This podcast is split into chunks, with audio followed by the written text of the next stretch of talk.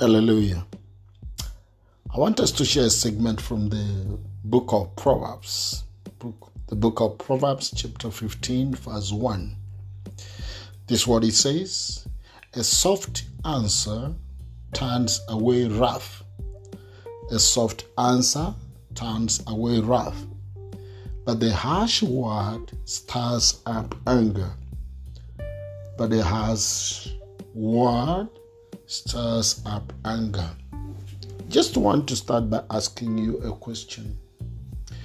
In your own life, have you ever encountered a situation whereby someone asks you for something, or someone asks you something,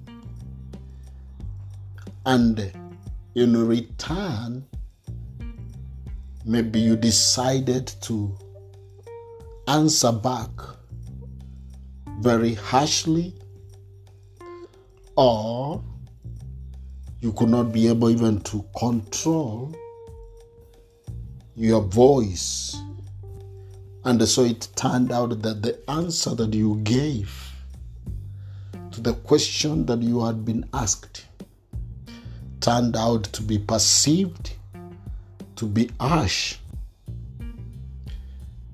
These are all simple things that we look and ignore most of the time. That every moment we find ourselves being asked questions or being asked something. And the way we respond to the question or to the thing that we have been asked really matters a lot. So, if you are asked and they give a soft answer, then the Bible records that it turns away wrath. It turns away anger. But if you give a harsh word, someone asks you a question or something, then in return, instead of giving a soft answer, you decide to give a harsh word. What it does, it only fuels fire. It only turns out to be anger.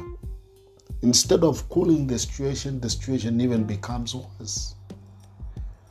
And these are things that each and every one of us find ourselves trapped in every day of our lives. It can be in your house. It can be in your marriage, it can be out there, it can be at your place of work, it can be in a relationship. Any place we get and we encounter this kind of situation every moment of our lives. And it's so easy for us to be trapped into this situation. And especially when people feel stressed, people are working under very stressful conditions, people have deadlines to meet.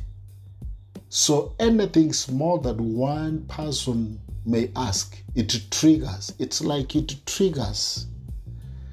It's like you've been waiting somebody to provoke you so that you can give an answer. But the point is, the Word of God is pointing us directly that instead of giving a harsh word that will stir up anger, we need to give a soft answer because it will turn away wrath.